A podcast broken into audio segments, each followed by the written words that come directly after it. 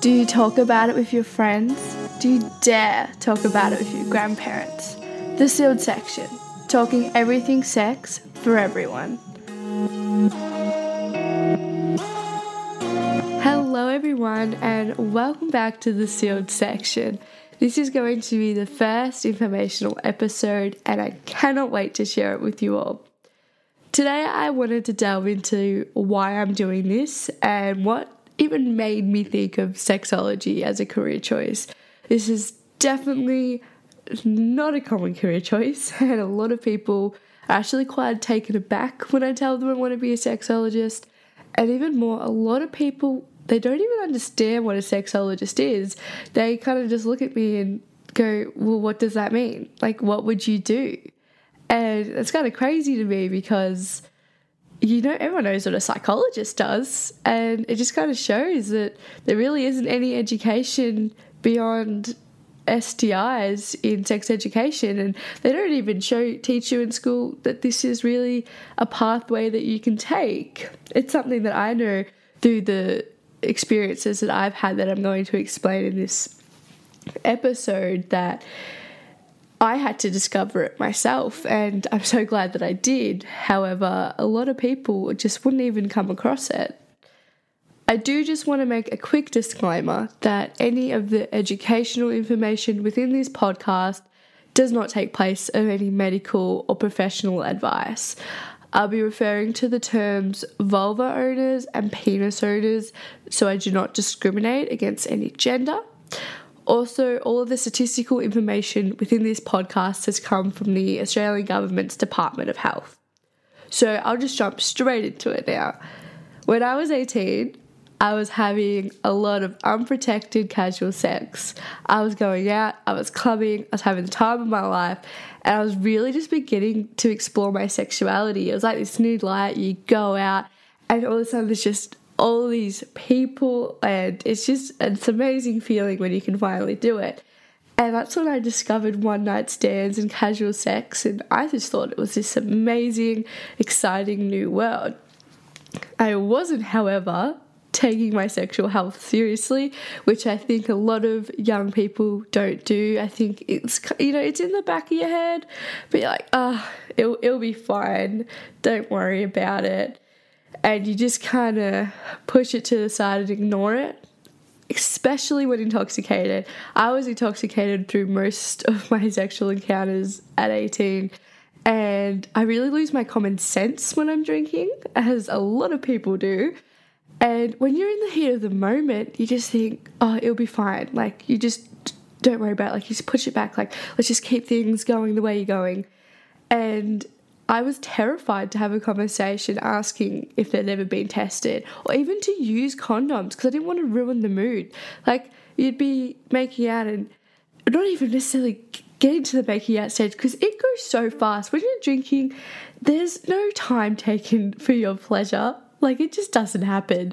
And I mean, there could be some out there, and I, I hope that, like, I know there is, but through my own personal experiences, um, when I've had sex with uh, males, they just tend to want to get straight to the penetration. They just want to get the job done. And when that moves that quickly, sometimes it's just like it's already happening, and you're like, whoa, I didn't even have an opportunity to ask. I didn't. I just didn't. And you just kind of get to this moment, you're like, shit. And you're like, oh well, just enjoy it. It'll be fine that's a sober Emily problem. And then sober Emily's just like, oh, she'll be right. Just don't worry about it. Pretend it's fine. If, I'll wait and see if I get symptoms, which is not necessarily the best option because so many people do are asymptomatic, which means you don't get symptoms. So I think, as I said, if everything was slowed down and people actually took their time to give pleasure to the other person, it would provide a greater opportunity to have those really important conversations. But anyway, we should be having them regardless, but I just know it's something when especially coming into the casual sex world at like 18, it's a really scary thing and you're not no one teaches you how to do that um, if you're lucky enough, you'll have awesome parents who'll do it. But uh, for most people I talk to that has is that's just not what happens. anyway, fast forward to when I start seeing someone more seriously. Uh, I still don't know how to communicate. No surprise, I'm still only 18, but I've nearly like, t- it's nearly been a whole year.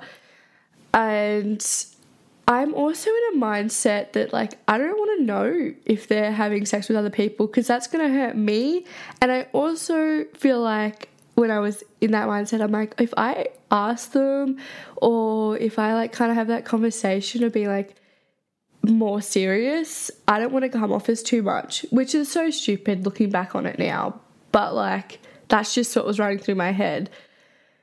So after a few months of seeing them, I start getting pelvic pain, burning during sex, and a little bit of irritation on my vulva. So I go and get tested. I don't, however, tell the sexual partner I'm going to get tested because I was terrified of that conversation. I was just like, yeah, I'll go get tested. And they if like hopefully nothing like it's all negative like i've just got like thrush or something and then i don't have to tell them. And we can avoid that conversation and never talk about sexual health within our relationship. Amazing. Perfect. So not what happened. And so almost grateful now that's not what happened because i've learned so much because i was there was just such a gap within within that sexual relationship with communication anyway that and yeah Anyways, I'm getting off track here. So, from that point on, I've had roller coaster emotions, self discovery, even, and just a whole lot of shit that I realized I didn't know. And even worse, I don't didn't know how to talk about these things. Like all these new things I was discovering, I'm like, I've never talked about this. I don't know how to talk about it. How do I start a conversation about this? And lucky for me, I have an amazing mother and father. My whole family's amazing. And I could have these conversations with them. So I was really lucky. A lot of people aren't, um, aren't fortunate to have a really open and safe space. So it's through all these next experiences I'm going to talk about that's what really made me realize I want to become a sexologist and work within the sex industry. So I've gone and got tested, and I get the phone call, you have to come back in. And I was like, yep, here we go. What do we got? um, I still remember my mum, I was sitting on my bed and she was walking past my window outside and she, was like, I was like, yeah, I've got to go back to the doctors. And she looked at me like, Emily, well, I told you to be having safe sex. I was like, yeah, well, that's easier said than done. and so the results came back positive for chlamydia. Uh, the doctor gave me a script for antibiotics and then told me I need to inform my partners. Now, this is the part that I knew was going to come, but this is fucking terrifying.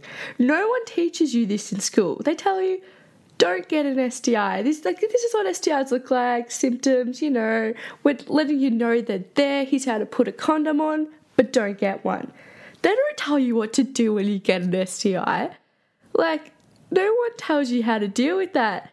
And so to tell the person I'm seeing who I know I'm at this point we'd become more serious and I know I'm going to continue seeing them, I have to tell them.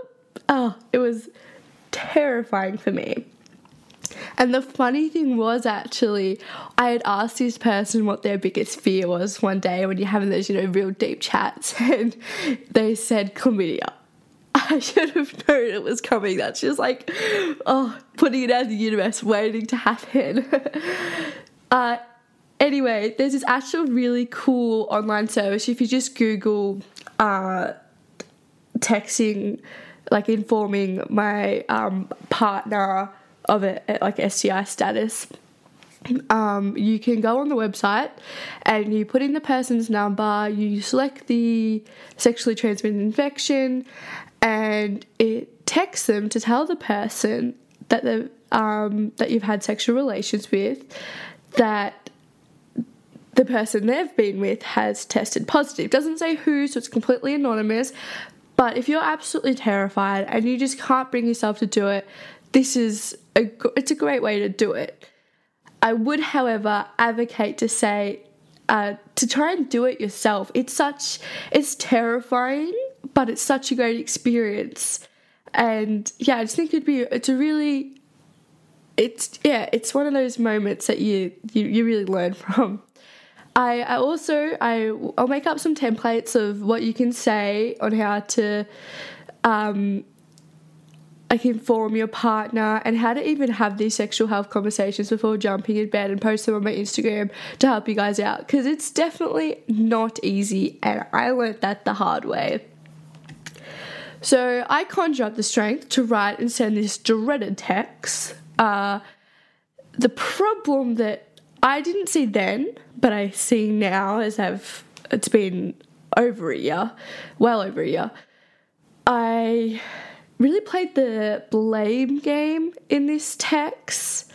I knew that I could kind of work out a timeline and put a blame on them. So, in my mind, I thought this was like the perfect way to make myself feel better about the whole situation. And I think a lot of people in this situation try and put the blame elsewhere to deal with the circumstances, especially because STIs are so stigmatized and seen as dirty. It's like, oh, I'm the poor innocent victim if I can blame someone else. And I think if you're having consensual sex, uh, you can't you can't just completely blame someone else. And there's obviously different circumstances such as cheating and non-consensual sex and there's other just other circumstances. But if you have just chosen not taking your sexual health seriously, it's a two way street. You've only got yourself to blame. I didn't take that um, that mindset on, obviously, at the time, and I used that blame game to really help myself deal with it. I felt better. They're the one in the wrong. It's not me. I'm just the victim here. Obviously, if I could go back, I would change that, but I obviously I can't do that, and that's what I just had to learn from. I also think that a lot of work needs to be done on destigmatizing STIs. And hopefully, through my work, I'll be able to help break down some of those stigmas and help people relearn how to think about STIs and sexual health. I think if this is done, then these conversations would be so much easier because there's just there's no stigma around it. It's not seen as something bad, and then it's just a normal conversation. And like these should be com- just normal conversations that we should be having. It's uh, something like one in two people under 25 will contract a STI. So if over 50, 50% of us are getting them under 25, why aren't we being taught how to deal with that? It's just it's beyond me that people they just try and sweep it under the rug and like it's a problem it's it's out there but we're not going to talk about it so after my doctor's appointment and telling my partner about the uh, positive result i get treated and then we both pretend like nothing ever happened. We didn't dare say the word chlamydia in our relationship again. Like that was the worst dirtiest word that could be could be mentioned, which is terrible. and, now now we can say it. It's fine now, but then nah, never. I was also was just terrified the fact I had had an STI and I didn't know how to communicate about that and I couldn't even bring myself to ask if they had gotten tested or treated and that's I I know so many people look at me and just be like, "What? What do you mean? Like that's such a simple thing." But I just couldn't do it. It was terrifying, and they couldn't do it either. With the first time, like we had, so the next time we had sex, from finding out that we had um, had a positive diagnosis, was the most awkward sex of my life. Like, let me tell you, we're making out for ages, and there's this elephant in the room, which we know, chlamydia, and we can't talk about it. So we just make out for forever. And it's so fucking awkward. It was the worst sex of my life. Like, it was just terrible. And because we were both, we both were thinking about it, but we just didn't know how to approach it. And we were both just like, do we do we have sex? Is it okay for us to be having sex? Should we be using a condom? Like these are all running through my head. So it was just horrible. Like it was so horrible. And like even there would be like conversation things said that were like not sex. It was just not sexy sex. And we should have had that conversation. And even more, we need to be having these conversations out of the bedroom because once you're in the bedroom and getting aroused and having, you know, getting intimate, it's just, it makes it so much harder for these conversations. So everyone needs to be brave and start having sex conversations with their partners outside of the bedroom. I can't stress that enough, but it's terrifying. A lot of people just they seize up when it comes to sex. They just can't talk about it unless it's positive things with sex. You know, people have no problems, you know, getting a root and going back to their friends and like, oh my god, that was amazing. But people really struggle to talk about the nitty gritty and the really important things when it comes to sex. So I took the easy option, as I said, ignored the elephant in the room, had a really bad root, pretended like nothing had happened, and yeah, that was that. Now, before I keep talking about this experience of mine, I do just really just want to quickly talk about chlamydia and just kind of inform you all a bit. I know most of you would have done this in sex ed, but I really just want to cover the basis again just to make sure we're all on the same page. So, chlamydia is a bacterial sexually transmitted infection. Uh, it's the most frequently reported STI in Australia. Uh, most people who have contracted the infection, however, are asymptomatic, meaning that they have no symptoms. I was fortunate. Uh, the first time I had chlamydia, I had symptoms, and that's what prompted me to get tested. Otherwise, I could have had worse complications than I already did have. Unfortunately for myself, however, the second time I contracted chlamydia, which I'll touch on later, I had no symptoms whatsoever. Fortunately, chlamydia can be treated with antibiotics, and it's really just quite simple. Within within those who have vulvas, uh, chlamydia typically infects the cervix and the urethra, whereas those who have penises typically infects the urethra and the testicles. Chlamydia, however, can also infect your anus, throat, or eyes. So if you are having any unprotected anal or oral sex, uh, please go and talk to your doctor about that and how to test those areas for STIs. So, what are the signs and symptoms you should be looking out for? For those with vulvas, you may experience abnormal discharge, bleeding, or spotting, a burning or stinging when urinating, or pain during sex. For those with penises, you may experience a clear or milky discharge from the urethra, redness at the opening of the penis, uh, burning or stinging when urinating, or pain and swelling in the testicles. It is so important to get regularly tested as many people have chlamydia asymptomatic and the infection can survive for over two years. I was fortunate enough that I have been getting regularly tested, so the two times that I did test positive, I was on top of it basically straight away. So, back to my own experience. After I completely tried to ignore the fact that I had contracted chlamydia, I got tested again just before me and this partner ended things.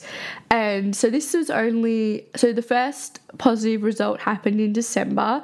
This is only February, so it's actually a pretty short time frame, and I'm really lucky and fortunate that it was, because uh, therefore less complications it could arise. So I go and get tested, and I tested positive for chlamydia again. Now I had no symptoms whatsoever. So I was in complete shock. I was so angry at this point because obviously that my sexual partner wasn't taking mine or their sexual health seriously because I hadn't slept with anyone else. I haven't had any sexual relations with anyone else. I have just been with this person. So they have either been with other people and not told me, or they have done what I thought was the unthinkable, the impossible, have not gone and got tested and not gotten treated. So I was, I was gropable. I was so angry. And I realized that not communicating was one of the biggest mistakes I could have ever made. Like, guys, communicate. You don't want to be in my situation. I did later find out that that person had the first time we had, um, I had informed him that there was a positive chlamydia diagnosis, had called their doctor, and their doctor thought that their low dose antibiotics for their cold would have treated it. So I don't know if that was just what they've said. They just knew they were on antibiotics. So that's just what they've told me to try and put the blame elsewhere. Or if the doctor actually said that, I have no idea if the doctor did say that, I just can't believe that. like, why would you not get tell them to come in and get tested? Like, I've even though they're on those antibiotics, I've still been having regular sex with them. So, beyond me. But anyway, I got treated and I wasn't having sex with this person anymore. I then, however, I started to experience this pelvic pain every day. It was like a period cramp, and I was also experiencing like a lot of pain during sex, especially like a bit like more deeper like penetration and in certain positions. Uh, it was just super painful. So after tests and more tests, I finally got to go to the gynecologist because the doctors just weren't sure. They kept thinking, oh, maybe it's chlamydia, so they kept giving me more antibiotics. Like I had I had never had really antibiotics up until this point. The amount of antibiotics that got pumped through me that year was crazy. My poor gut health. so once I get to the gynecologist, they diagnose me with pelvic inflammatory disease. So for those with vulvas, an untreated chlamydia infection can actually reach the fallopian tubes, which can result in pelvic inflammatory disease, which is also known as PID. Now, at this point, I was just like, what else have you got? Like, you're joking me. Like, I'm just sick of this. Like, how has one little mistake, which is not a little mistake, massive mistake, huge mistake, turned into this? Like, it was just this never ending saga. And it was so frustrating for me because for the person to for the, my past sexual partner, they just had, got to take their antibiotics and they're treated, and then I'm dealing with all of this shit, and I'm like, I never knew that it could it could go to this. And I didn't even know what pelvic inflammatory disease was. I sat there and looked at the gynecologist like, You're joking me. And I was just so frustrated and I just didn't know what to do.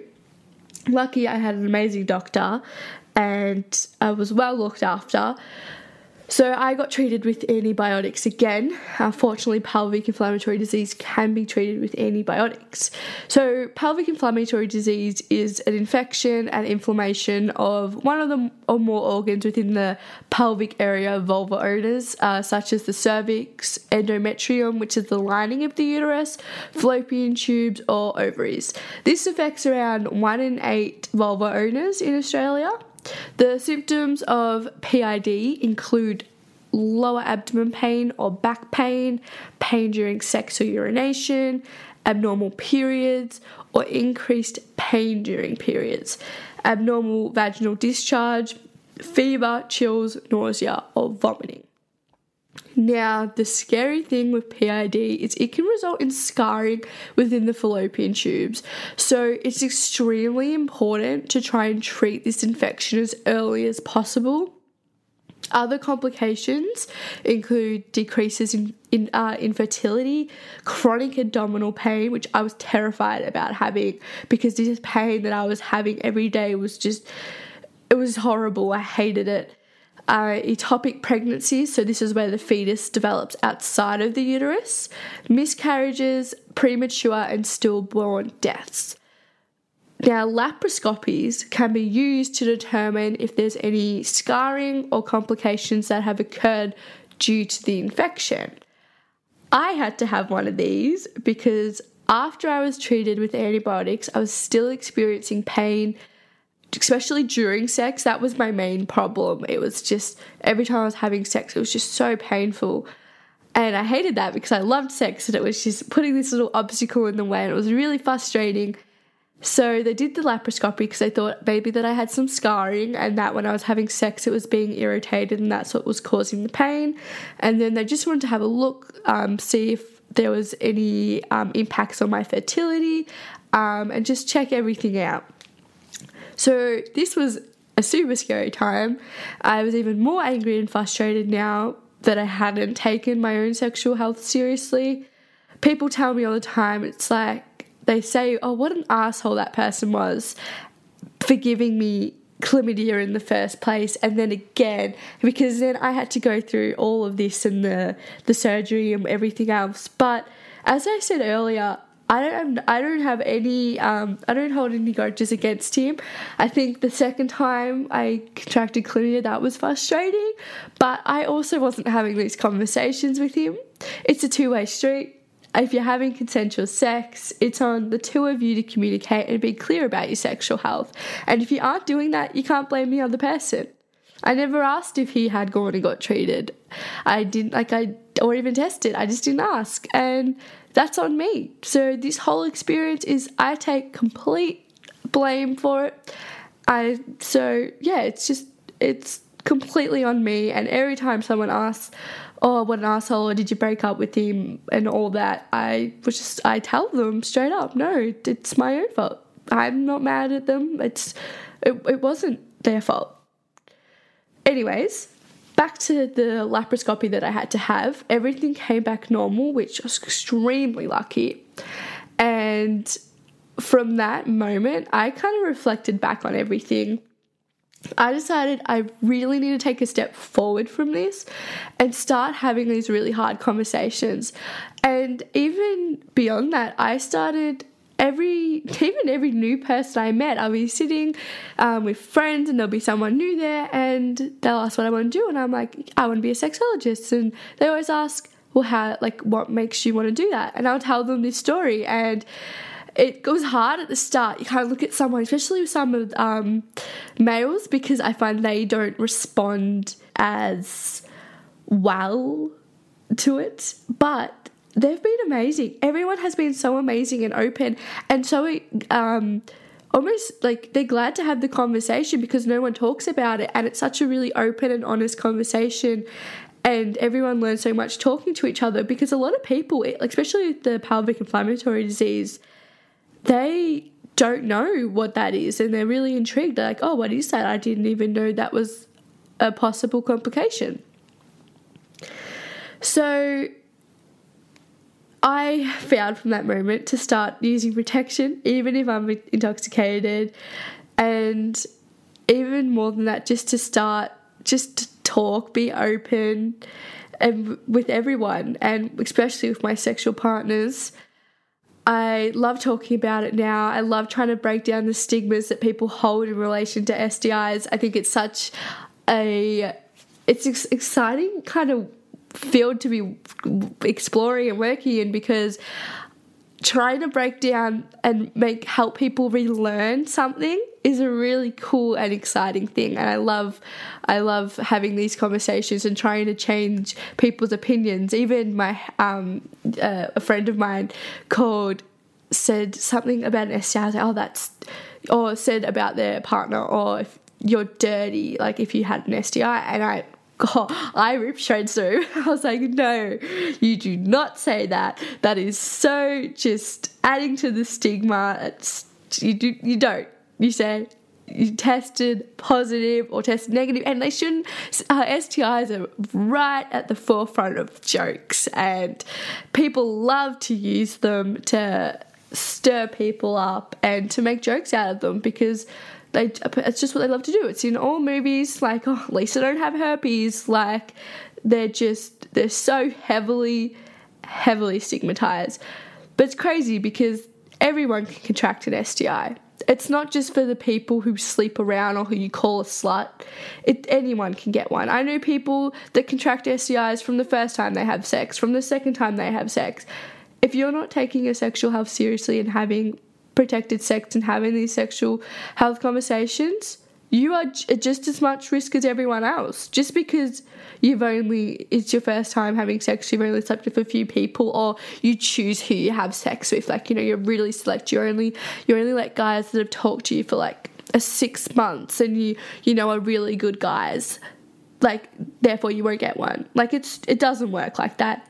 Anyone can contract an STI.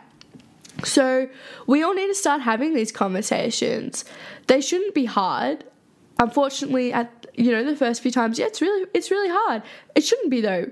We need to take a step forward. Sex education it needs a complete revamp because if we were educated on STIs in a positive way and educated how to talk to our sexual partners it would be so easy. We would just be able to have these conversations, just like asking, "Oh, what do you do for work? What? How's your sexual health? When did you last get tested?" There would be such easy conversations, and it's unfortunate it's not, but that's why I'm here. I'm trying to take a step forward with everyone and try and create a really positive, shame-free sexual atmosphere. So, moral of the story here is have these really important conversations before sex. Get regularly tested and take your sexual health seriously. Advocate for barrier methods of contraception and look after just look after your sexual health and look after yourself. It is so so important. Thank you all for listening in today. I really appreciate it, and I can't wait to see you on my next episode. Thanks, guys.